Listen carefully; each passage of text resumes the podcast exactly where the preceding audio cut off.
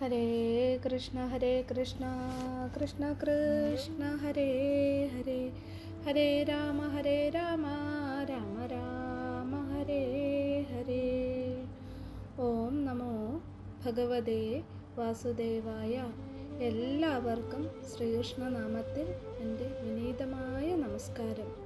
എല്ലാ ശ്രീകൃഷ്ണ ഭക്തരും എല്ലാ ഭക്തരും എപ്പോഴും സുഖമായിരിക്കണേ എന്ന് പ്രാർത്ഥിച്ചുകൊണ്ട് നമുക്ക് ഭാഗവതം കേൾക്കാം ഇന്ന്. ഹരേ കൃഷ്ണ. ധ്രുവസന്തതി ചരിത്രത്തിലെ പുത്രവത്സലയായ സുനീത മന്ത്രവും ഔഷധങ്ങളും ഉപയോഗിച്ച് വേനന്റെ ശരീരം ചെയ്യാതെ സൂക്ഷിച്ചു വെച്ചു. അതുവരെയാണ് നമ്മൾ ധ്രുവസന്തതി ചരിത്രത്തിലെ കഥ കേട്ടത്. തുടർന്ന് പ്രഥു ചക്രവർത്തിയുടെ ചരിത്രമാണ് പറയുന്നത്. സന്താനമുണ്ടാകണമെന്ന ആഗ്രഹത്തോടെ മുനിമാർ വേനന്റെ തുട കടഞ്ഞു. വിരൂപിയായ ആ കുറിയവൻ ആ തുടയിൽ നിന്നുണ്ടായി. അവൻ മുനിമാരോട് ചോദിച്ചു ഞാൻ എന്തു ചെയ്യണം? മഹർഷിമാർ അവനോട് ഇരിക്കൂ നിഷീത എന്ന് പറഞ്ഞു. അങ്ങനെ അവൻ നിഷാദനായി. അവന്റെ സന്തതി പരമ്പര നിഷാദ വംശമായി പിന്നീട് മുനിമാർ വേനന് രണ്ട് കൈകളും കടഞ്ഞു. അതിൽ നിന്ന് ഒരു പുരുഷനും ഒരു സ്ത്രീയും രൂപപ്പെട്ടു. പുരുഷൻ മഹാവിഷ്ണുവിന്റെയും സ്ത്രീ ലക്ഷ്മി ദേവിയുടെയും അവ അംശാവതാരമാണെന്ന് മുനിമാർ പറഞ്ഞു.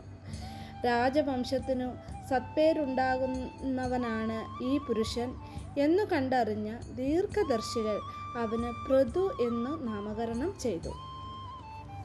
ഭൂമിയിൽ ധർമ്മ സംസ്ഥാപനത്തിനു വേണ്ടി പൃഥുവിന് രാജാഭിഷേകം നടത്താൻ ത്രിമൂർത്തികളും ഇന്ദ്രാദിദേവന്മാരും ദിക്പാലകന്മാരും എല്ലാം വന്നെത്തി. രാജോചിതമായി വേണ്ടുന്ന വകകളെല്ലാം ദേവന്മാർ തന്നെ പൃഥുവിന് ആദരവപൂർവം സമ്മാനിച്ചു. സൂതമാകാതി വൃന്ദങ്ങൾ പൃഥുവിനെ സ്തുതിച്ചു പാടി നിർഗുണനായ തന്നെ ഈ വിധം സ്തുതിക്കുന്നതെന്തിനെന്ന് പൃഥു ചോദിച്ചു. മുനിമാർ സ്തുതിപാഠകരെ പ്രോത്സാഹിപ്പിച്ചു. ഋതു എല്ലാവർക്കും പാരിച്ച സമ്പത്തു പ്രദാനം ചെയ്തു. ഒടുവിൽ എല്ലാവരും പൃഥുവിനോട് അന്നം നൽകണമെന്ന് അപേക്ഷിച്ചു. പൃഥു ഭൂമിയോട് അന്നം ആവശ്യപ്പെട്ടു. ഭൂമി ഉടനെ അന്നം നൽകാതെ ഇരിക്കുന്നത് കണ്ടു. കുപിതനായ പൃഥു വില്ലുകുലച്ചുകൊണ്ട് അടുക്കുന്നത് കണ്ട് ഭൂമി ഒരു പശുവിന്റെ രൂപത്തിൽ അവിടെ പ്രത്യക്ഷപ്പെട്ടു. പശു മുൻപിലും പ്രതു പിന്നാലെയുമായി ഓട്ടം തുടങ്ങി. എല്ലായിടത്തും പ്രതു പിന്നാലെ എത്തുന്നത് കണ്ട് ഭീതയായ പശു അദ്ദേഹത്തിന്റെ മുന്നിൽ നമസ്കരിച്ചുകൊണ്ട് പറഞ്ഞു രാജാവേ എന്തു തെറ്റ് ചെയ്തിട്ടാണ് നീ എന്നെ വധിക്കാനൊരുങ്ങുന്നത്? ഞാനില്ലാതെയായാൽ ഈ ജന്തുവർഗത്തെ എല്ലാം നീ എവിടെ പാർപ്പിക്കും?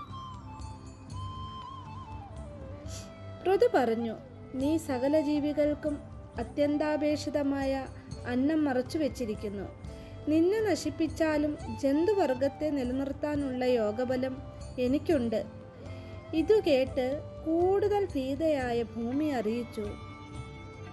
ഇവിടെ അധർമ്മം വർദ്ധിച്ചു. അന്നം എല്ലാവർക്കും അവ അവകാശപ്പെട്ടതാണെന്ന സത്യം മറച്ചു വെക്കുകയും കുറേ പേർ അത് മുഴുവൻ കൈയടക്കുകയും ചെയ്തപ്പോൾ ഞാൻ സസ്യങ്ങളെ എല്ലാം ഉപസംഹരിച്ചു. ധർമ്മനീതികൾ നീ പുനഃസ്ഥാപിക്കുകയാണെങ്കിൽ എല്ലാം നേരെയാകും. ഇത് കേട്ടിട്ടു പ്രതു മനുഷ്യരിൽ ആദ്യനായ മനുവിനെ പശുക്കിടാവാക്കി നിർത്തിക്കൊണ്ട് ഭൂമിയിൽ നിന്ന് സസ്യജാലങ്ങളെ കറന്നെടുത്തു.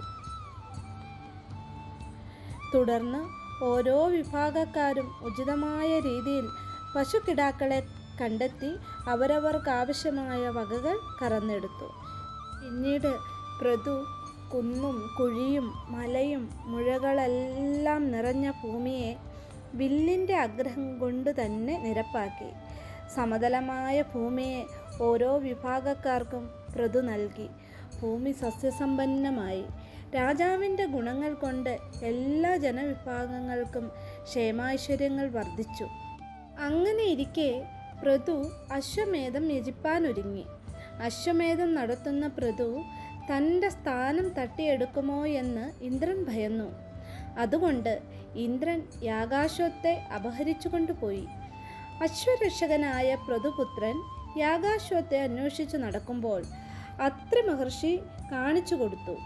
കുലച്ച വില്ലുമായി പാഞ്ഞു വന്ന പ്രതുപുത്രൻ പാഷണ്ഡ വേഷധാരിയായ ഇന്ദ്രനെ വിട്ടുകളയാൻ ഒരുങ്ങി അത്രയുടെ പ്രേരണയാൽ പൃഥുപുത്രൻ പാഞ്ഞെടുത്തപ്പോൾ ആകാശത്തെ ഉപേക്ഷിച്ചിട്ട് ഇന്ദ്രൻ അന്തർദാനം ചെയ്തു. കുതിരയെ മുന്നിൽ കൊണ്ടുവന്ന് നിർത്തിയ പുത്രനെ അഭിനന്ദിച്ചുകൊണ്ട് പ്രതു അവന് വിജിതാശ്വൻ എന്ന പേര് നൽകി. ഇന്ദ്രൻ പല തവണ യാകാശത്തെ മോഷ്ടിച്ചു. അത്ര അപ്പോഴൊക്കെ വിജിതാശ്വന് കാട്ടിക്കൊടുക്കുകയും ചെയ്തു. ശല്യം ദുസ്സഹമായപ്പോൾ ഇവനെ വധിച്ചേ തീരൂ എന്ന് തീർച്ചയാക്കിക്കൊണ്ടു പൃഥ്വി വില്ലും കുലച്ചുകൊണ്ട് ഇന്ദ്രനെ നേരിടാൻ ഇറങ്ങി. യജ്ഞത്തിനിടയിൽ ഈ രീതിയിൽ ഒരു വധം യുക്തമല്ലെന്ന് രതിക്കുക്കൾ പറഞ്ഞു. ഇന്ദ്രനെ വധിക്കുന്ന കാര്യത്തിൽ ഇനി മാറ്റമില്ലെന്ന് ഉറപ്പിച്ചുകൊണ്ട് മുന്നേറിയ പൃഥുവിന്റെ മുൻപിൽ ബ്രഹ്മാവ് പ്രത്യക്ഷനായി. ഇവിടെ ചെയ്യുന്ന കർമ്മങ്ങൾ മഹാവിഷ്ണുവിന്റെ പ്രീതിക്ക് വേണ്ടിയാണ്. ആ നാരായണന്റെ അംശമാണ് ഇന്ദ്രൻ. ആ നിലയ്ക്ക് ഇന്ദ്രനെ ഹനിച്ചിട്ട് നാരായണപ്രീതി നേടാൻ എങ്ങനെ കഴിയും? ഇന്ദ്രന് അഭയം നൽകിക്കൊണ്ട് യാഗം പൂർണമാക്കുകയാണ് വേണ്ടത്. രാജാവിന് ഭാഗ്യം കൊണ്ട് യജ്ഞത്തിന്റെ ഫലം ലഭിക്കും. ബ്രഹ്മദേവന്റെ ഉപദേശപ്രകാരം രാജാവ് യാഗം സമർപ്പിച്ചു. ദേവകൾ സന്തുഷ്ടരായി പൃഥുവിന് യജ്ഞഫലം നൽകി അനുഗ്രഹിച്ചു. ഇന്ദ്രൻ പൃഥുവുമായി സൗഹൃദം സ്ഥാപിച്ചു. ഭഗവാൻ നാരായണൻ പ്രത്യക്ഷനായി അവരുടെ മൈത്രിക്കു മാധ്യസ്ഥം വഹിച്ചു. പ്രഥു ചക്രവർത്തി ഭഗവത് പാദാരവിന്ദങ്ങളിൽ അചഞ്ചലമായ ഭക്തി ഉണ്ടാവാൻ അനുഗ്രഹിക്കണമെന്ന് മഹാവിഷ്ണു മഹാവിഷ്ണുവിനോട് അപേക്ഷിച്ചു. ഒരു ദിവസം സനകാദികൾ പൃഥുവിന്റെ യാഗശാലയിലെത്തി. ചക്രവർത്തി ഭക്തിപൂർവം അവരെ സത്കരിച്ചു പൂജിച്ചു. പൃഥുവിന്റെ അഭ്യർത്ഥനയനുസരിച്ച് സനകാദികൾ മുക്തിമാർഗം ഉപദേശിച്ചു. യജ്ഞസമാപ്തിക്കു ശേഷം പ്രജാക്ഷേമ തൽപരനായി പൃഥു രാജ്യം ഭരിച്ചു. യൗവനാന്ത്യത്തിൽ രാജ്യഭാരം പുത്രനെ ഏൽപ്പിച്ചിട്ട് പത്നീ സമേതനായി വനത്തിൽ പോയി. നരനാരായണനെ തന്നെ നിരന്തരം ധ്യാനിച്ചുകൊണ്ട് കൊടിയ തപസ്സിൽ മുഴുകി ഋതു മുക്തിയും നേടി. വിജിതാശൻ ഏറെക്കാലം രാജ്യം ഭരിച്ചു. പിന്നീട് ഹവിർധനൻ രാജാവായി. അദ്ദേഹത്തിന്റെ പുത്രനായ പ്രാചീന ബർഹിസ് ഒട്ടേറെ യജ്ഞങ്ങൾ നടത്തി. സമുദ്രപുത്രിയായ ശതദ്രുതിയെ രാജാവ് വേളി കഴിച്ചു. അവർക്ക് പത്ത് പുത്രന്മാരുണ്ടായി. അവരാണ് പ്രജേതാക്കൾ. ആത്മജ്ഞാനാർത്ഥികളായ അവർ പടിഞ്ഞാറേ ദിക്കിൽ തപസ്സിന് പോയി. ഒരു താമര പൊയ്കയുടെ കരയിൽ സംഗീതം ആസ്വദിച്ച് ആനന്ദലീനരായിരുന്ന അവരുടെ മുമ്പിൽ പൊയ്കയിൽ നിന്ന് രുദ്രൻ കയറി വന്നു. പ്രജേതാക്കൾ രുദ്രനെ നമസ്കരിച്ചു. രുദ്രൻ അവർക്ക് രുദ്രഗീതം എന്ന മഹാമന്ത്രം ഉപദേശിച്ചു കൊടുത്തു. രുദ്രഗീതം ആലപിച്ചുകൊണ്ട് തപസ്സു ചെയ്യാനായി പ്രജേതാക്കൾ കടലിലിറങ്ങി. അങ്ങനെ ഇരിക്കെ ഒരു ദിവസം പ്രാചീന ബർഹിസിന്റെ നഗരത്തിൽ ശ്രീനാരദൻ എത്തുകയാണ്. മഹാരാജാവ് ശ്രീനാരദനെ സൽക്കരിച്ച് പൂജിച്ചിരുത്തി. കർമ്മനിരതനായിരുന്ന പ്രാചീന ബർഹിസിനു തത്വോപദേശം നൽകുകയും കാമ്യകർമ്മങ്ങൾ അനുഷ്ഠിച്ചതിന്റെ ഭീകരഫലങ്ങളെക്കുറിച്ച് ബോധവാനാക്കുകയും ചെയ്യാനായിരുന്നു ദേവർഷി വന്നത്. കാമ്യകർമ്മങ്ങൾ ഒരിക്കലും നിത്യാനന്ദം പ്രദാനം ചെയ്യുകയില്ലെന്നും വ്യക്തമാക്കാനായി നാരദൻ പുരഞ്ജന്റെ കഥ പറഞ്ഞു. പണ്ടു പുരഞ്ജൻ എന്നൊരു രാജാവ് ഉണ്ടായിരുന്നു അദ്ദേഹത്തിന് പ്രിയങ്കരനായ ഒരു മിത്രമുണ്ടായിരുന്നു. സുഹൃത്തിനെ ഉപേക്ഷിച്ചിട്ട് പുരഞ്ജൻ ഒരു വാസസ്ഥാനം അന്വേഷിച്ച് അലഞ്ഞു നടന്നു. പല നഗരങ്ങളും കണ്ടെങ്കിലും ഒന്നും അദ്ദേഹത്തിന് ഇഷ്ടമായില്ല. ഒടുവിൽ ഹിമാലയത്തിന്റെ താഴ്വരയിൽ തെക്ക് ഭാഗത്തായി ഒൻപത് ദ്വാരങ്ങളുള്ള ഒരു സുന്ദര നഗരം കണ്ടെത്തി. ആ നഗരിയുടെ ബാഹ്യോദ്യാനത്തിൽ അനേകം ദാസീദാസന്മാരോട് കൂടിയ ഒരു സുന്ദരിയെ കണ്ടുമുട്ടി. നഗരനാഥയായ അവളിൽ പുരഞ്ജനൻ മോഹിച്ചുപോയി അനുയോജ്യനായ വരനെ കണ്ടെത്തുവാൻ മോഹിച്ചു നടക്കുകയായിരുന്നു ആ സുന്ദരി. പുരഞ്ജനൻ അവളോട് വിവാഹാഭ്യർത്ഥന നടത്തി. പുരഞ്ജനെ കണ്ട മാത്രയിൽ തന്നെ മോഹിച്ചു പോയിരുന്ന അവൾ ആ അഭ്യർത്ഥന സ്വീകരിച്ചു. പുരഞ്ജനൻ അവളോടൊത്ത് സുഖഭോഗങ്ങൾ അനുഭവിച്ചു നാൾ കഴിച്ചു. അവളോടൊപ്പമേ ആഹാരം കഴിക്കൂ എന്ന് നിർബന്ധം പിടിച്ചിരുന്ന പുരഞ്ജനൻ എല്ലാ കാര്യങ്ങളിലും പത്നിയെ അനുസരിക്കാൻ തുടങ്ങി. അങ്ങനെ പുരഞ്ജനൻ അവളുടെ കളിപ്പാട്ടമായി മാറി. ഒരിക്കൽ നായാട്ടിന് പോയ പുരഞ്ജനൻ ക്രൂര ശരങ്ങളോ പ്രയോഗിച്ച് ഒട്ടേറെ കാട്ടുമൃഗങ്ങളെ വധിച്ചു. ഒടുവിൽ തളർന്ന അവശനായ പുരഞ്ജനൻ സ്നാനശാനാദികൾ കഴിച്ചു ശയ്യാകാരത്തിലെത്തി പ്രിയതമയെ കാണാതെ സംഭ്രാന്തനായ അദ്ദേഹം ദാസിമാരോടാഞ്ഞു. അവൾ വെറും തറയിൽ കിടന്നുരുളുകയാണെന്നും കാരണം തങ്ങൾക്കറിഞ്ഞുകൂടെന്നും ദാസിമാർ പറഞ്ഞു. പുരഞ്ജനൻ അവളുടെ അടുത്തെത്തി അനുനയിപ്പിച്ചു. സമാശ്വസ്തയായ അവൾ വിവിധ കലാപ്രയോഗങ്ങൾ കൊണ്ട് പുരഞ്ജനെ രമിപ്പിച്ചു. അവളുടെ ആലിംഗന സുഖത്തിൽ അമർന്ന രാജാവ് നാളുകൾ കഴിഞ്ഞു പോകുന്നത് പോലും അറിഞ്ഞില്ല. അവളിൽ പുരഞ്ചിന് അനേകം പുത്രന്മാരും പുത്രിമാരും ഉണ്ടായി. ഭോഗലാലസനായിരുന്ന പുരഞ്ജനൻ വൃദ്ധനായി. ചണ്ടവേഗൻ എന്ന ഗന്ധർവൻ പുരഞ്ജന്റെ നഗരിയെ പടഞ്ഞു. അഞ്ചു തലനാഗം ഗന്ധർവനെയും അനുയായികളെയും തടഞ്ഞു നിർത്തി. പുരഞ്ജനൻ ഗന്ധർവ സേനയോട് ഏറെ നേരം യുദ്ധം ചെയ്തു. അഞ്ചു തല നാഗം തളർന്നു. പുരഞ്ജനൻ ചിന്താക്രാന്തനായി ചണ്ടവേഗനെ സഹായിക്കാനായി കാലകന്യക യവനേശ്വരനായ കാലകന്യക യവനേശ്വരനായ ഭയനെയും സൈന്യത്തെയും കൂട്ടി വന്നെത്തി. അതോടെ അത്യന്തം പീഡിതനായ പുരഞ്ജനന് ആ നഗരി വിട്ടുപോകേണ്ട സ്ഥിതിയായി. അദ്ദേഹം ചിന്തയിലാണ്ടു എന്നെ പിരിഞ്ഞ് പ്രിയതമ എങ്ങനെ ജീവിക്കും? കുട്ടികൾ അനാഥരാവുകയല്ലേ? രക്ഷയ്ക്കുണ്ടായിരുന്ന അഞ്ചു തല നാഗം വിട്ടുപോയിരിക്കുന്നു. നഗരി ഏതാണ്ട് തകർന്നു. കഠിന യാതനകൾ സഹിച്ചുകൊണ്ടു പുരഞ്ജൻ പ്രിയതമയെ തന്നെ ചിന്തിച്ചു കാലധർമ്മം പ്രാപിച്ചു. പുരഞ്ജൻ പണ്ടു നടത്തിയ യജ്ഞങ്ങളിൽ വധിക്കപ്പെട്ട മൃഗങ്ങൾ കൂർത്ത കൊമ്പുകൾ കൊണ്ട് അവനെ കുത്തി. സ്ത്രീയെക്കുറിച്ച് ചിന്തിച്ചുകൊണ്ട് മൃതിയടയുകയാൽ പുരഞ്ജനൻ വിദർഭ രാജാവിന്റെ പുത്രിയായി വീണ്ടും ജനിച്ചു. പാണ്ഡ്യരാജാവായ മലയധ്വജൻ അവളെ വേട്ടു.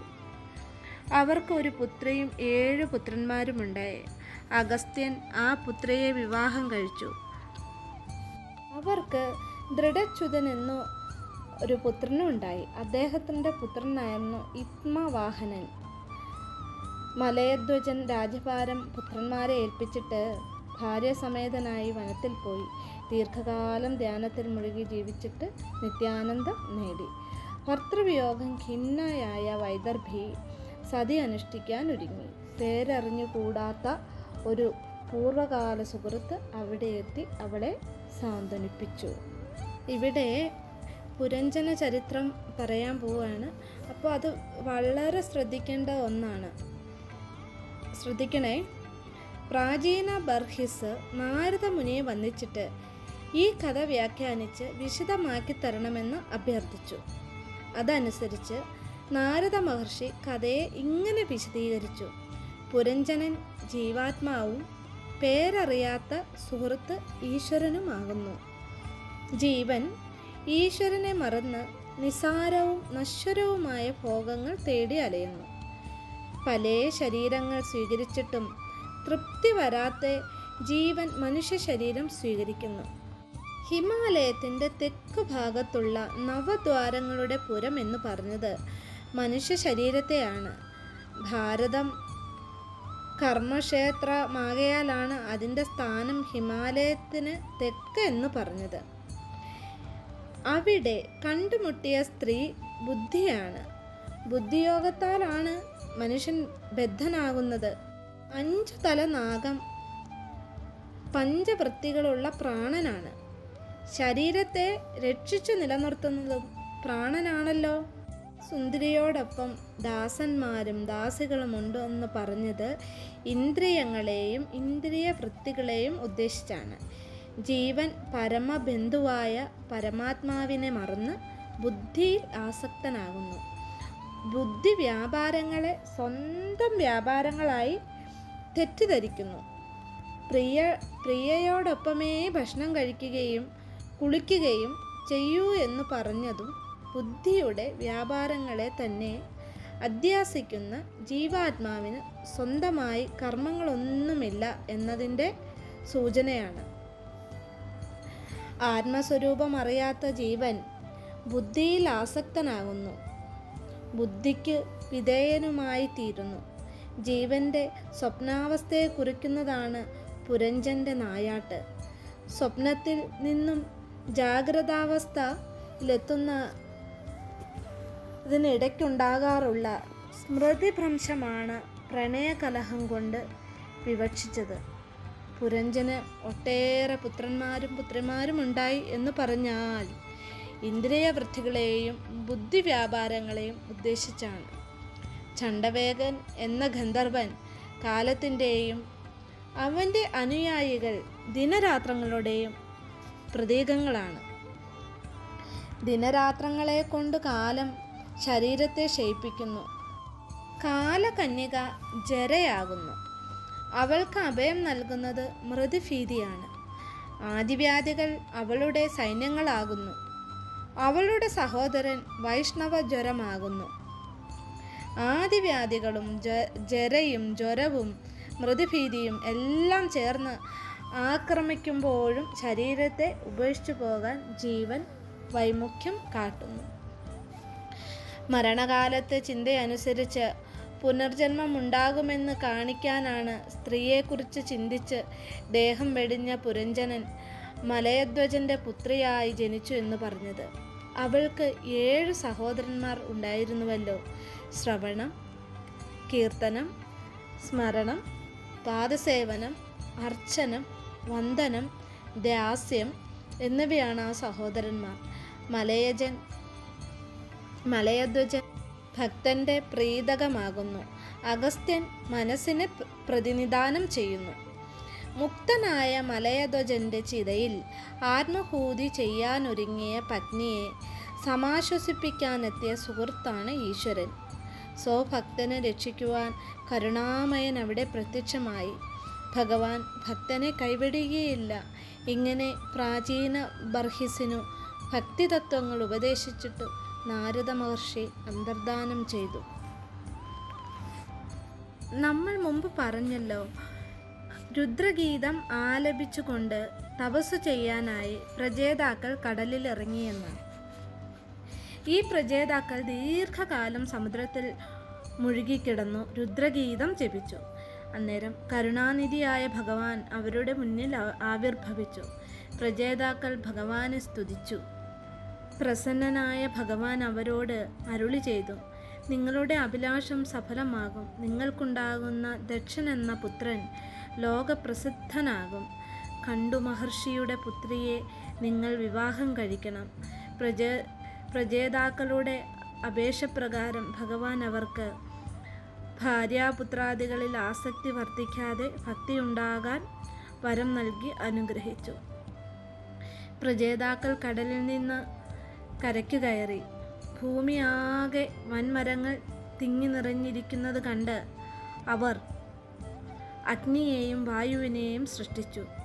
അഗ്നിബാധയിൽ ഒട്ടേറെ വൻമരങ്ങൾ ദഹിച്ചു ചാമ്പലായി. ഭൂമി തെളിഞ്ഞു. ആ സമയത്ത് ബ്രഹ്മാവ് അവിടെയെത്തി പ്രജാതാക്കളെ സമാധാനിപ്പിച്ചു. കണ്ടു മഹർഷിക്കുണ്ടായ പുത്രിയായ മാരിഷയെ മാതാവ് നേരത്തെ തന്നെ ഉപേക്ഷിച്ചിരുന്നു. ബ്രഹ്മാവിന്റെ നിയോഗമനുസരിച്ച് പ്രജേതാക്കൾ മാരിഷയെ വേട്ടു. ചാഷുഷമെന്ന മന്നന്തുരത്തിൽ അവൾ ദക്ഷൻ എന്ന പ്രജാപതിക്കു ജന്മം നൽകി. ദക്ഷനെ വിവാഹം കഴിപ്പിച്ച് പ്രജാസൃഷ്ടിയുടെ ചുമതല ഏൽപ്പിച്ചു. ലൗകിക ജീവിതത്തിൽ നിന്നും നിവൃ നിർവൃത്തരായ അവർ കടൽക്കരയിലെത്തി ബ്രഹ്മാസ്ത്രം ബ്രഹ്മസ്ത്രം ആരംഭിച്ചു. യജ്ഞശാലയിൽ നാരദ മഹർഷി വന്നെത്തി. അദ്ദേഹം പ്രജേതാക്കൾക്കു ഭഗവത് മാഹാത്മ്യവും ഭക്തിതത്വവും സാധനാമാർഗങ്ങളും ഉപദേശിച്ചു കൊടുത്തു. ഇവിടെ ശ്രീമദ് ഭാഗവതം ചതുർസ്കന്ധം സമാപ്തമാണ്. ഭഗവാൻ ആദ്യം പഞ്ചഭൂതങ്ങളെ സൃഷ്ടിച്ചു.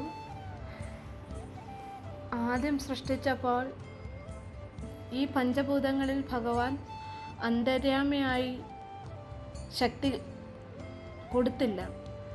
പിന്നീട് ഭഗവാൻ പഞ്ചഭൂതങ്ങളിൽ അന്തര്യാമിയായി ശക്തി കൊടുക്കുകയും പിന്നെ പ്രപഞ്ച സൃഷ്ടിക്ക് കാരണമാവുകയും ഒക്കെ ചെയ്ത ഭഗവാൻ നമ്മുടെ നമ്മുടെ അന്തരംഗത്തിൽ നമ്മൾ ഒരിക്കലും അറിയാതെ പോകരുത് നമ്മുടെ ജീവാത്മാവ് നമ്മുടെ പരമാത്മാവിന് വേണ്ടിയിട്ട് എപ്പോഴും വ്യാഹിച്ചിരിക്കുന്ന ഒരു ഒരു ഒരവസ്ഥ നമുക്ക് ഉണ്ടാകണം ആ ജീവാത്മാവിന് ആ ദാഹജലം കിട്ടുമ്പോൾ നമ്മൾക്കുണ്ടാകുന്ന ആ നിർവൃതി. അത് പരമാത്മാവാണെന്നുള്ള സത്യം നമ്മളെല്ലാവരും മനസ്സിലാക്കണം. നമ്മളുടെ ലക്ഷ്യം തന്നെ പരമാത്മാവിനെ അനുഭവിച്ചറിയുക എന്നുള്ളതാണ്. എല്ലാ ശ്രീകൃഷ്ണ ഭക്തന്മാർക്കും ഈ അനുഗ്രഹം ഉണ്ടാവട്ടെ. ഭഗവാൻ എല്ലാവരെയും കനിഞ്ഞനുഗ്രഹിക്കട്ടെ എന്ന് ഞാൻ പ്രാർത്ഥിക്കുന്നു. ഹരേ കൃഷ്ണ. ഹരേ കൃഷ്ണ ഹരേ കൃഷ്ണ കൃഷ്ണ കൃഷ്ണ ഹരേ ഹരേ. ഹരേ രാമ ഹരേ രാമ രാമ രാമ ഹരേ ഹരേ. ഓം നമോ ഭഗവതേ വാസുദേവായ. എല്ലാവർക്കും ശ്രീകൃഷ്ണനാമത്തിൽ എന്റെ വിനീതമായ നമസ്കാരം. എല്ലാ ശ്രീകൃഷ്ണ ഭക്തരും എല്ലാ ഭക്തരും എപ്പോഴും സുഖമായിരിക്കണേ എന്ന് പ്രാർത്ഥിച്ചുകൊണ്ട് നമുക്ക് ഭാഗവതം കേൾക്കാം ഇന്ന്. ഹരേ കൃഷ്ണ. ധ്രുവസന്തതി ചരിത്രത്തിലെ പുത്രവത്സലയായ സുനീത മന്ത്രവും ഔഷധങ്ങളും ഉപയോഗിച്ച് വേനന്റെ ശരീരം ചെയ്യാതെ സൂക്ഷിച്ചു വെച്ചു. അതുവരെയാണ് നമ്മൾ ധ്രുവസന്തതി ചരിത്രത്തിലെ കഥ കേട്ടത്. തുടർന്ന് പ്രതു ചക്രവർത്തിയുടെ ചരിത്രമാണ് പറയുന്നത്. സന്താനമുണ്ടാകണമെന്ന ആഗ്രഹത്തോടെ മുനിമാർ വേനന്റെ തുട കടഞ്ഞു. വിരൂപിയായ ആ കുറിയവൻ ആ തുടയിൽ നിന്നുണ്ടായി. അവൻ മുനിമാരോട് ചോദിച്ചു ഞാൻ എന്തു ചെയ്യണം? മഹർഷിമാർ അവനോട് ഇരിക്കൂ നിഷീത എന്ന് പറഞ്ഞു. അങ്ങനെ അവൻ നിഷാദനായി. അവന്റെ സന്തതി പരമ്പര നിഷാദ വംശമായി പിന്നീട് മുനിമാർ വേനന് രണ്ട് കൈകളും കടഞ്ഞു. അതിൽ നിന്ന് ഒരു പുരുഷനും ഒരു സ്ത്രീയും രൂപപ്പെട്ടു. പുരുഷൻ മഹാവിഷ്ണുവിന്റെയും സ്ത്രീ ലക്ഷ്മീദേവിയുടെയും അവ അംശാവതാരമാണെന്ന് മുനിമാർ പറഞ്ഞു. രാജവംശത്തിനു സത്പേരുണ്ടാകുന്നവനാണ് ഈ പുരുഷൻ എന്നു കണ്ടറിഞ്ഞ ദീർഘദർശികൾ അവന് പ്രതു എന്ന് നാമകരണം ചെയ്തു. ഭൂമിയിൽ ധർമ്മ സംസ്ഥാപനത്തിനു വേണ്ടി പൃഥുവിന് രാജാഭിഷേകം നടത്താൻ ത്രിമൂർത്തികളും ഇന്ദ്രാദി ദേവന്മാരും ദിക്പാലകന്മാരും എല്ലാം വന്നെത്തി. രാജോചിതമായി വേണ്ടുന്ന വകകളെല്ലാം ദേവന്മാർ തന്നെ പൃഥുവിന് ആദരവപൂർവം സമ്മാനിച്ചു. സൂതമാകാതി വൃന്ദങ്ങൾ പൃഥുവിനെ സ്തുതിച്ചു പാടി നിർഗുണനായ തന്നെ ഈ വിധം സ്തുതിക്കുന്നതെന്തിനെന്ന് പ്രതു ചോദിച്ചു. മുനിമാർ സ്തുതിപാഠകരെ പ്രോത്സാഹിപ്പിച്ചു. പ്രതു എല്ലാവർക്കും പാരിച്ച സമ്പത്തു പ്രദാനം ചെയ്തു. ഒടുവിൽ എല്ലാവരും പ്രതുവിനോട് അന്നം നൽകണമെന്ന് അപേക്ഷിച്ചു. പ്രതു ഭൂമിയോട് അന്നം ആവശ്യപ്പെട്ടു. ഭൂമി ഉടനെ അന്നം നൽകാതെ ഇരിക്കുന്നത് കണ്ടു കുപിതനായ പ്രതു വില്ലുകുലച്ചുകൊണ്ട് അടുക്കുന്നത് കണ്ട് ഭൂമി ഒരു പശുവിന്റെ രൂപത്തിൽ അവിടെ പ്രത്യക്ഷപ്പെട്ടു. പശു മുൻപിലും പ്രതു പിന്നാലെയുമായി ഓട്ടം തുടങ്ങി. എല്ലായിടത്തും പ്രതു പിന്നാലെ എത്തുന്നത് കണ്ട് ഭീതയായ പശു അദ്ദേഹത്തിന്റെ മുന്നിൽ നമസ്കരിച്ചുകൊണ്ട് പറഞ്ഞു രാജാവേ എന്തു തെറ്റു ചെയ്തിട്ടാണ് നീ എന്നെ വധിക്കാനൊരുങ്ങുന്നത്? ഞാനില്ലാതെയായാൽ ഈ ജന്തുവർഗത്തെ എല്ലാം നീ എവിടെ പാർപ്പിക്കും? ഋതു പറഞ്ഞു നീ സകല ജീവികൾക്കും അത്യന്താപേക്ഷിതമായ അന്നം മറച്ചു വെച്ചിരിക്കുന്നു. നിന്നെ നശിപ്പിച്ചാലും ജന്തുവർഗത്തെ നിലനിർത്താനുള്ള യോഗബലം എനിക്കുണ്ട്. ഇതു കേട്ട് കൂടുതൽ ഭീതയായ ഭൂമി അറിയിച്ചു. ഇവിടെ അധർമ്മം വർദ്ധിച്ചു. അന്നം എല്ലാവർക്കും അവ അവകാശപ്പെട്ടതാണെന്ന സത്യം മറച്ചു വെക്കുകയും കുറേ പേർ അത് മുഴുവൻ കൈയടക്കുകയും ചെയ്തപ്പോൾ ഞാൻ സസ്യങ്ങളെ എല്ലാം ഉപസംഹരിച്ചു. ധർമ്മനീതികൾ നീ പുനഃസ്ഥാപിക്കുകയാണെങ്കിൽ എല്ലാം നേരെയാകും. ഇത് കേട്ടിട്ടു പ്രതു മനുഷ്യരിൽ ആദ്യനായ മനുവിനെ പശുക്കിടാവാക്കി നിർത്തിക്കൊണ്ട് ഭൂമിയിൽ നിന്ന് സസ്യജാലങ്ങളെ കറന്നെടുത്തു. തുടർന്ന് ഓരോ വിഭാഗക്കാരും ഉചിതമായ രീതിയിൽ പശുക്കിടാക്കളെ കണ്ടെത്തി അവരവർക്ക് ആവശ്യമായ വകകൾ കറന്നെടുത്തു. പിന്നീട് പ്രതു കുന്നും കുഴിയും മലയും മുഴകളെല്ലാം നിറഞ്ഞ ഭൂമിയെ വില്ലിന്റെ ആഗ്രഹം കൊണ്ട് തന്നെ നിരപ്പാക്കി. സമതലമായ ഭൂമിയെ ഓരോ വിഭാഗക്കാർക്കും പ്രതു നൽകി. ഭൂമി സസ്യസമ്പന്നമായി. രാജാവിന്റെ ഗുണങ്ങൾ കൊണ്ട് എല്ലാ ജനവിഭാഗങ്ങൾക്കും ക്ഷേമാശ്വര്യങ്ങൾ വർദ്ധിച്ചു. അങ്ങനെ ഇരിക്കെ പ്രതു അശ്വമേധം യജിപ്പാനൊരുങ്ങി. അശ്വമേധം നടത്തുന്ന പ്രതു തന്റെ സ്ഥാനം തട്ടിയെടുക്കുമോ എന്ന് ഇന്ദ്രൻ ഭയന്നു. അതുകൊണ്ട് ഇന്ദ്രൻ യാഗാശ്വത്തെ അപഹരിച്ചു കൊണ്ടുപോയി അശ്വരക്ഷകനായ പ്രതുപുത്രൻ യാഗാശ്വത്തെ അന്വേഷിച്ചു നടക്കുമ്പോൾ അത്രി മഹർഷി കാണിച്ചു കൊടുത്തു. കുലച്ച വില്ലുമായി പാഞ്ഞു വന്ന പ്രതുപുത്രൻ പാഷണ്ഡ വേഷധാരിയായ ഇന്ദ്രനെ വിട്ടുകളയാൻ ഒരുങ്ങി അത്രയുടെ പ്രേരണയാൽ പൃഥുപുത്രൻ പാഞ്ഞെടുത്തപ്പോൾ ആകാശത്തെ ഉപേക്ഷിച്ചിട്ട് ഇന്ദ്രൻ അന്തർദാനം ചെയ്തു. കുതിരയെ മുന്നിൽ കൊണ്ടുവന്ന് നിർത്തിയ പുത്രനെ അഭിനന്ദിച്ചുകൊണ്ട് പ്രതു അവന് വിജിതാശ്വൻ എന്ന പേര് നൽകി. ഇന്ദ്രൻ പല തവണ ആകാശത്തെ മോഷ്ടിച്ചു. അത്ര അപ്പോഴൊക്കെ വിജിതാശ്വന് കാട്ടിക്കൊടുക്കുകയും ചെയ്തു.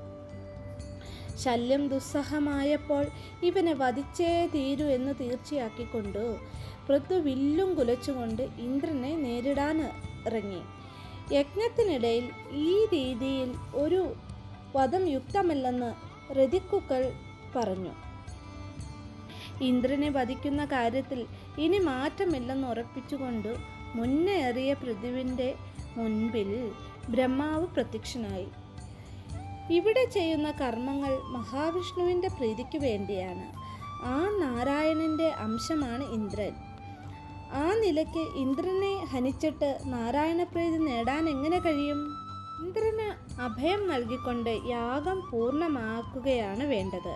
രാജാവിന് ഭാഗ്യം കൊണ്ട് യജ്ഞത്തിന്റെ ഫലം ലഭിക്കും. ബ്രഹ്മദേവന്റെ ഉപദേശപ്രകാരം രാജാവ് യാഗം സമർപ്പിച്ചു. ദേവകൾ സന്തുഷ്ടരായി പൃഥുവിന് യജ്ഞഫലം നൽകി അനുഗ്രഹിച്ചു. ഇന്ദ്രൻ പൃഥുവുമായി സൗഹൃദം സ്ഥാപിച്ചു. ഭഗവാൻ നാരായണൻ പ്രത്യക്ഷനായി അവരുടെ മൈത്രിക്കു മാധ്യസ്ഥം വഹിച്ചു. പൃഥു ചക്രവർത്തി ഭഗവത് പാദാരവിന്ദങ്ങളിൽ അചഞ്ചലമായ ഭക്തി ഉണ്ടാവാൻ അനുഗ്രഹിക്കണമെന്ന് മഹാവിഷ്ണു മഹാവിഷ്ണുവിനോട് അപേക്ഷിച്ചു. ഒരു ദിവസം സനകാദികൾ പൃഥുവിന്റെ യാഗശാലയിലെത്തി. ചക്രവർത്തി ഭക്തിപൂർവം അവരെ സത്കരിച്ചു പൂജിച്ചു. പൃഥുവിന്റെ അഭ്യർത്ഥനയനുസരിച്ച് സനകാദികൾ മുക്തിമാർഗം ഉപദേശിച്ചു. യജ്ഞസമാപ്തിക്കു ശേഷം പ്രജാക്ഷേമ തൽപരനായി പൃഥു രാജം ഭരിച്ചു. യൗവനാന്ത്യത്തിൽ രാജ്യഭാരം പുത്രനെ ഏൽപ്പിച്ചിട്ട് പത്നീ സമേതനായി വനത്തിൽ പോയി. നരനാരായണനെ തന്നെ നിരന്തരം ധ്യാനിച്ചുകൊണ്ട് കൊടിയ തപസ്സിൽ മുഴുകി ഋതു മുക്തിയും നേടി. വിജിതാശൻ ഏറെ കാലം രാജ്യം ഭരിച്ചു. പിന്നീട് ഹവിർധനൻ രാജാവായി. അദ്ദേഹത്തിന്റെ പുത്രനായ പ്രാചീന ബർഹിസ് ഒട്ടേറെ യജ്ഞങ്ങൾ നടത്തി. സമുദ്രപുത്രിയായ ശതദ്രുതിയെ രാജാവ് വേളി കഴിച്ചു. അവർക്ക് പത്ത് പുത്രന്മാരുണ്ടായി. അവരാണ് പ്രജേതാക്കൾ. ആത്മജ്ഞാനാർത്ഥികളായ അവർ പടിഞ്ഞാറേ ദിക്കിൽ തപസ്സിന് പോയി. ഒരു താമര പൊയ്കയുടെ കരയിൽ സംഗീതം ആസ്വദിച്ച് ആനന്ദലീനരായിരുന്ന അവരുടെ മുമ്പിൽ പൊയ്കയിൽ നിന്ന് രുദ്രൻ കയറി വന്നു. പ്രജേതാക്കൾ രുദ്രനെ നമസ്കരിച്ചു. രുദ്രൻ അവർക്ക് രുദ്രഗീതം എന്ന മഹാമന്ത്രം ഉപദേശിച്ചു കൊടുത്തു. രുദ്രഗീതം ആലപിച്ചുകൊണ്ട് തപസ്സു ചെയ്യാനായി പ്രജേതാക്കൾ കടലിലിറങ്ങി. അങ്ങനെ ഇരിക്കെ ഒരു ദിവസം പ്രാചീന ബർഹിസിന്റെ നഗരത്തിൽ ശ്രീനാരദൻ എത്തുകയാണ്. മഹാരാജാവ് ശ്രീനാരദനെ സൽക്കരിച്ച് പൂജിച്ചിരുത്തി. കർമ്മനിരതനായിരുന്ന പ്രാചീന ബർഹിസിനു തത്വോപദേശം നൽകുകയും കാമ്യകർമ്മങ്ങൾ അനുഷ്ഠിച്ചതിന്റെ ഭീകരഫലങ്ങളെക്കുറിച്ച് ബോധവാനാക്കുകയും ചെയ്യാനായിരുന്നു ദേവർഷി വന്നത്. കാമ്യകർമ്മങ്ങൾ ഒരിക്കലും നിത്യാനന്ദം പ്രദാനം ചെയ്യുകയില്ലെന്നും വ്യക്തമാക്കാനായി നാരദൻ പുരഞ്ജന്റെ കഥ പറഞ്ഞു. പണ്ടു പുരഞ്ജൻ എന്നൊരു രാജാവുണ്ടായിരുന്നു അദ്ദേഹത്തിന് പ്രിയങ്കരനായ ഒരു മിത്രമുണ്ടായിരുന്നു. സുഹൃത്തിനെ ഉപേക്ഷിച്ചിട്ട് പുരഞ്ജൻ ഒരു വാസസ്ഥാനം അന്വേഷിച്ച് അലഞ്ഞു നടന്നു. പല നഗരങ്ങളും കണ്ടെങ്കിലും ഒന്നും അദ്ദേഹത്തിന് ഇഷ്ടമായില്ല. ഒടുവിൽ ഹിമാലയത്തിന്റെ താഴ്വരയിൽ തെക്ക് ഭാഗത്തായി ഒൻപത് ദ്വാരങ്ങളുള്ള ഒരു സുന്ദര നഗരം കണ്ടെത്തി. ആ നഗരിയുടെ ബാഹ്യോദ്യാനത്തിൽ അനേകം ദാസീദാസന്മാരോട് കൂടിയ ഒരു സുന്ദരിയെ കണ്ടുമുട്ടി. നഗരനാഥയായ അവളിൽ പുരഞ്ജനൻ മോഹിച്ചുപോയി. അനുയോജ്യനായ വരനെ കണ്ടെത്തുവാൻ മോഹിച്ചു നടക്കുകയായിരുന്നു ആ സുന്ദരി. പുരഞ്ജനൻ അവളോട് വിവാഹാഭ്യർത്ഥന നടത്തി. പുരഞ്ജനെ കണ്ട മാത്രയിൽ തന്നെ മോഹിച്ചു പോയിരുന്ന അവൾ ആ അഭ്യർത്ഥന സ്വീകരിച്ചു. പുരഞ്ജനൻ അവളോടൊത്ത് സുഖഭോഗങ്ങൾ അനുഭവിച്ചു നാൾ കഴിച്ചു. അവളോടൊപ്പമേ ആഹാരം കഴിക്കൂ എന്ന് നിർബന്ധം പിടിച്ചിരുന്ന പുരഞ്ജനൻ എല്ലാ കാര്യങ്ങളിലും പത്- പത്നിയെ അനുസരിക്കാൻ തുടങ്ങി. അങ്ങനെ പുരഞ്ജനൻ അവളുടെ കളിപ്പാട്ടമായി മാറി. ഒരിക്കൽ നായാട്ടിന് പോയ പുരഞ്ജനൻ ക്രൂര ശരങ്ങളോ പ്രയോഗിച്ച് ഒട്ടേറെ കാട്ടുമൃഗങ്ങളെ വധിച്ചു. ഒടുവിൽ തളർന്ന അവശനായ പുരഞ്ജനൻ സ്നാനശാനാദികൾ കഴിച്ചു ശയ്യാകാരത്തിലെത്തി പ്രിയതമയെ കാണാതെ സംഭ്രാന്തനായ അദ്ദേഹം ദാസിമാരോടാഞ്ഞു അവൾ വെറും തറയിൽ കിടന്നുരുളുകയാണെന്നും കാരണം തങ്ങൾക്കറിഞ്ഞുകൂടെന്നും ദാസിമാർ പറഞ്ഞു. പുരഞ്ജനൻ അവളുടെ അടുത്തെത്തി അനുനയിപ്പിച്ചു സമാശ്വസ്തയായ അവൾ വിവിധ കലാപ്രയോഗങ്ങൾ കൊണ്ട് പുരഞ്ജനെ രമിപ്പിച്ചു. അവളുടെ ആലിംഗന സുഖത്തിൽ അമർന്ന രാജാവ് നാളുകൾ കഴിഞ്ഞു പോകുന്നത് പോലും അറിഞ്ഞില്ല. അവളിൽ പുരഞ്ജന് അനേകം പുത്രന്മാരും പുത്രിമാരും ഉണ്ടായി. ഭോഗലാലസനായിരുന്ന പുരഞ്ജനൻ വൃദ്ധനായി. ചണ്ടവേഗൻ എന്ന ഗന്ധർവൻ പുരഞ്ജന്റെ നഗരിയെ പടഞ്ഞു. അഞ്ചു തല നാഗം ഗന്ധർവനെയും അനുയായികളെയും തടഞ്ഞു നിർത്തി. പുരഞ്ജനൻ ഗന്ധർവ സേനയോട് ഏറെ നേരം യുദ്ധം ചെയ്തു. അഞ്ചു തല നാഗം തളർന്നു. പുരഞ്ജനൻ ചിന്താക്രാന്തനായി ചണ്ഡവേഗനെ സഹായിക്കാനായി കാലകന്യക യവനേശ്വരനായ കാലകന്യക യവനേശ്വരനായ ഭയനെയും സൈന്യത്തെയും കൂട്ടി വന്നെത്തി. അതോടെ അത്യന്തം പീഡിതനായ പുരഞ്ജനന് ആ നഗരി വിട്ടുപോകേണ്ട സ്ഥിതിയായി. അദ്ദേഹം ചിന്തയിലാണ്ടു എന്നെ പിരിഞ്ഞ് പ്രിയതമ എങ്ങനെ ജീവിക്കും? കുട്ടികൾ അനാഥരാവുകയല്ലേ? രക്ഷയ്ക്കുണ്ടായിരുന്ന അഞ്ചുതല നാഗം വിട്ടുപോയിരിക്കുന്നു. നഗരി ഏതാണ്ട് തകർന്നു. കഠിന യാതനകൾ സഹിച്ചുകൊണ്ടു പുരഞ്ജൻ പ്രിയതമയെ തന്നെ ചിന്തിച്ചു കാലധർമ്മം പ്രാപിച്ചു. പുരഞ്ജൻ പണ്ടു നടത്തിയ യജ്ഞങ്ങളിൽ വധിക്കപ്പെട്ട മൃഗങ്ങൾ കൂർത്ത കൊമ്പുകൾ കൊണ്ട് അവനെ കുത്തി. സ്ത്രീയെക്കുറിച്ച് ചിന്തിച്ചുകൊണ്ട് മൃതിയടയുകയാൽ പുരഞ്ജനൻ വിദർഭ രാജാവിന്റെ പുത്രിയായി വീണ്ടും ജനിച്ചു. പാണ്ഡ്യരാജാവായ മലയധ്വജൻ അവളെ വേട്ടു. അവർക്ക് ഒരു പുത്രിയും ഏഴ് പുത്രന്മാരുമുണ്ടായി. അഗസ്ത്യൻ ആ പുത്രിയെ വിവാഹം കഴിച്ചു.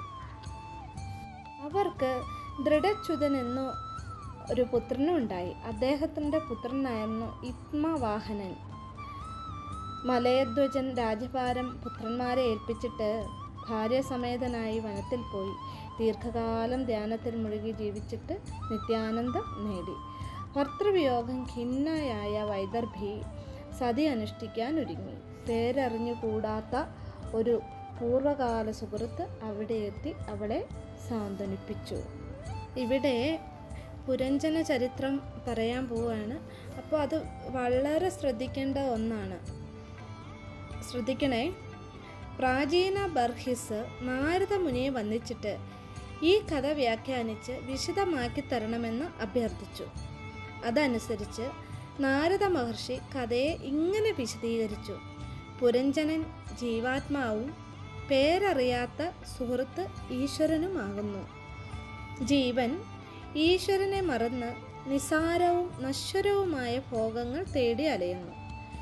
പല ശരീരങ്ങൾ സ്വീകരിച്ചിട്ടും തൃപ്തി വരാത്ത ജീവൻ മനുഷ്യ ശരീരം സ്വീകരിക്കുന്നു. ഹിമാലയത്തിന്റെ തെക്ക് ഭാഗത്തുള്ള നവദ്വാരങ്ങളുടെ പുരം എന്ന് പറഞ്ഞത് മനുഷ്യ ശരീരത്തെയാണ്. ഭാരതം കർമ്മക്ഷേത്രമാകയാലാണ് അതിന്റെ സ്ഥാനം ഹിമാലയത്തിന് തെക്ക് എന്ന് പറഞ്ഞത്.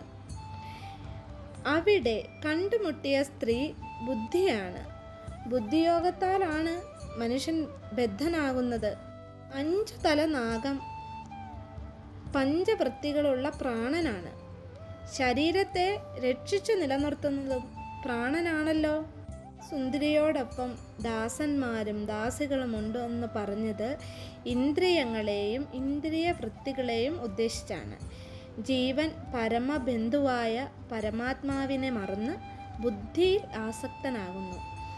ബുദ്ധി വ്യാപാരങ്ങളെ സ്വന്തം വ്യാപാരങ്ങളായി തെറ്റിദ്ധരിക്കുന്നു.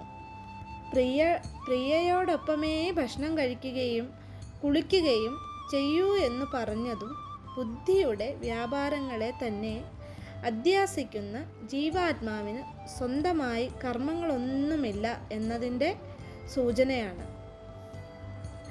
ആത്മസ്വരൂപം അറിയാത്ത ജീവൻ ബുദ്ധിയിൽ ആസക്തനാകുന്നു. ബുദ്ധിക്ക് വിധേയനുമായി തീരുന്നു ജീവന്റെ സ്വപ്നാവസ്ഥയെ കുറിക്കുന്നതാണ് പുരഞ്ജന്റെ നായാട്ട്. സ്വപ്നത്തിൽ നിന്നും ജാഗ്രതാവസ്ഥയിലെത്തുന്ന ഇതിനിടയ്ക്കുണ്ടാകാറുള്ള സ്മൃതിഭ്രംശമാണ് പ്രണയകലഹം കൊണ്ട് വിവക്ഷിച്ചത്. പുരഞ്ജന് ഒട്ടേറെ പുത്രന്മാരും പുത്രിമാരും ഉണ്ടായി എന്ന് പറഞ്ഞാൽ ഇന്ദ്രിയവൃത്തികളെയും ബുദ്ധി വ്യാപാരങ്ങളെയും ഉദ്ദേശിച്ചാണ്. ചണ്ഡവേഗൻ എന്ന ഗന്ധർവൻ കാലത്തിന്റെയും അവന്റെ അനുയായികൾ ദിനരാത്രങ്ങളുടെയും പ്രതീകങ്ങളാണ്. ദിനരാത്രങ്ങളെ കൊണ്ട് കാലം ശരീരത്തെ ക്ഷയിപ്പിക്കുന്നു കാലകന്യക ജരയാകുന്നു. അവൾക്ക് അഭയം നൽകുന്നത് മൃദുഭീതിയാണ്. ആദിവ്യാധികൾ അവളുടെ സൈന്യങ്ങളാകുന്നു. അവളുടെ സഹോദരൻ വൈഷ്ണവ ജ്വരമാകുന്നു ആദിവ്യാധികളും ജരയും ജ്വരവും മൃദുഭീതിയും എല്ലാം ചേർന്ന് ആക്രമിക്കുമ്പോഴും ശരീരത്തെ ഉപേക്ഷിച്ചു പോകാൻ ജീവൻ വൈമുഖ്യം കാട്ടുന്നു. മരണകാലത്തെ ചിന്തയനുസരിച്ച് പുനർജന്മം ഉണ്ടാകുമെന്ന് കാണിക്കാനാണ് സ്ത്രീയെക്കുറിച്ച് ചിന്തിച്ച് ദേഹം വെടിഞ്ഞ പുരഞ്ജനൻ മലയധ്വജന്റെ പുത്രിയായി ജനിച്ചു എന്ന് പറഞ്ഞത്. അവൾക്ക് ഏഴ് സഹോദരന്മാർ ഉണ്ടായിരുന്നുവല്ലോ.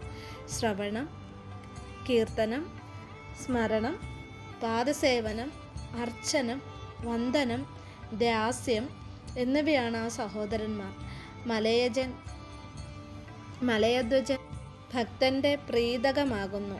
അഗസ്ത്യൻ മനസ്സിനെ പ്രതിനിധാനം ചെയ്യുന്നു. മുക്തനായ മലയധ്വജന്റെ ചിതയിൽ ആത്മഹൂതി ചെയ്യാനൊരുങ്ങിയ പത്നിയെ സമാശ്വസിപ്പിക്കാനെത്തിയ സുഹൃത്താണ് ഈശ്വരൻ. സ്വഭക്തനെ രക്ഷിക്കുവാൻ കരുണാമയൻ അവിടെ പ്രത്യക്ഷമായി. ഭഗവാൻ ഭക്തനെ കൈവിടുകയില്ല. ഇങ്ങനെ പ്രാചീന ബർഹിസിനു ഭക്തിതത്വങ്ങൾ ഉപദേശിച്ചിട്ടു നാരദ മഹർഷി അന്തർദാനം ചെയ്തു. നമ്മൾ മുമ്പ് പറഞ്ഞല്ലോ രുദ്രഗീതം ആലപിച്ചുകൊണ്ട് തപസ് ചെയ്യാനായി പ്രജേതാക്കൾ കടലിൽ ഇറങ്ങിയെന്ന് ഈ പ്രജേതാക്കൾ ദീർഘകാലം സമുദ്രത്തിൽ മുഴുകിക്കിടന്നു രുദ്രഗീതം ജപിച്ചു. അന്നേരം കരുണാനിധിയായ ഭഗവാൻ അവരുടെ മുന്നിൽ ആവിർഭവിച്ചു. പ്രജേതാക്കൾ ഭഗവാനെ സ്തുതിച്ചു. പ്രസന്നനായ ഭഗവാൻ അവരോട് അരുളി ചെയ്തു നിങ്ങളുടെ അഭിലാഷം സഫലമാകും. നിങ്ങൾക്കുണ്ടാകുന്ന ദക്ഷൻ എന്ന പുത്രൻ ലോകപ്രസിദ്ധനാകും. കണ്ടു മഹർഷിയുടെ പുത്രിയെ നിങ്ങൾ വിവാഹം കഴിക്കണം. പ്രജ പ്രജേതാക്കളുടെ അപേക്ഷപ്രകാരം ഭഗവാൻ അവർക്ക് ഭാര്യാപുത്രാദികളിൽ ആസക്തി വർദ്ധിക്കാതെ ഭക്തിയുണ്ടാകാൻ വരം നൽകി അനുഗ്രഹിച്ചു. പ്രജേതാക്കൾ കടലിൽ നിന്ന് കരയ്ക്ക് കയറി. ഭൂമി ആകെ വൻമരങ്ങൾ തിങ്ങി നിറഞ്ഞിരിക്കുന്നത് കണ്ട് അവർ അഗ്നിയെയും വായുവിനെയും സൃഷ്ടിച്ചു.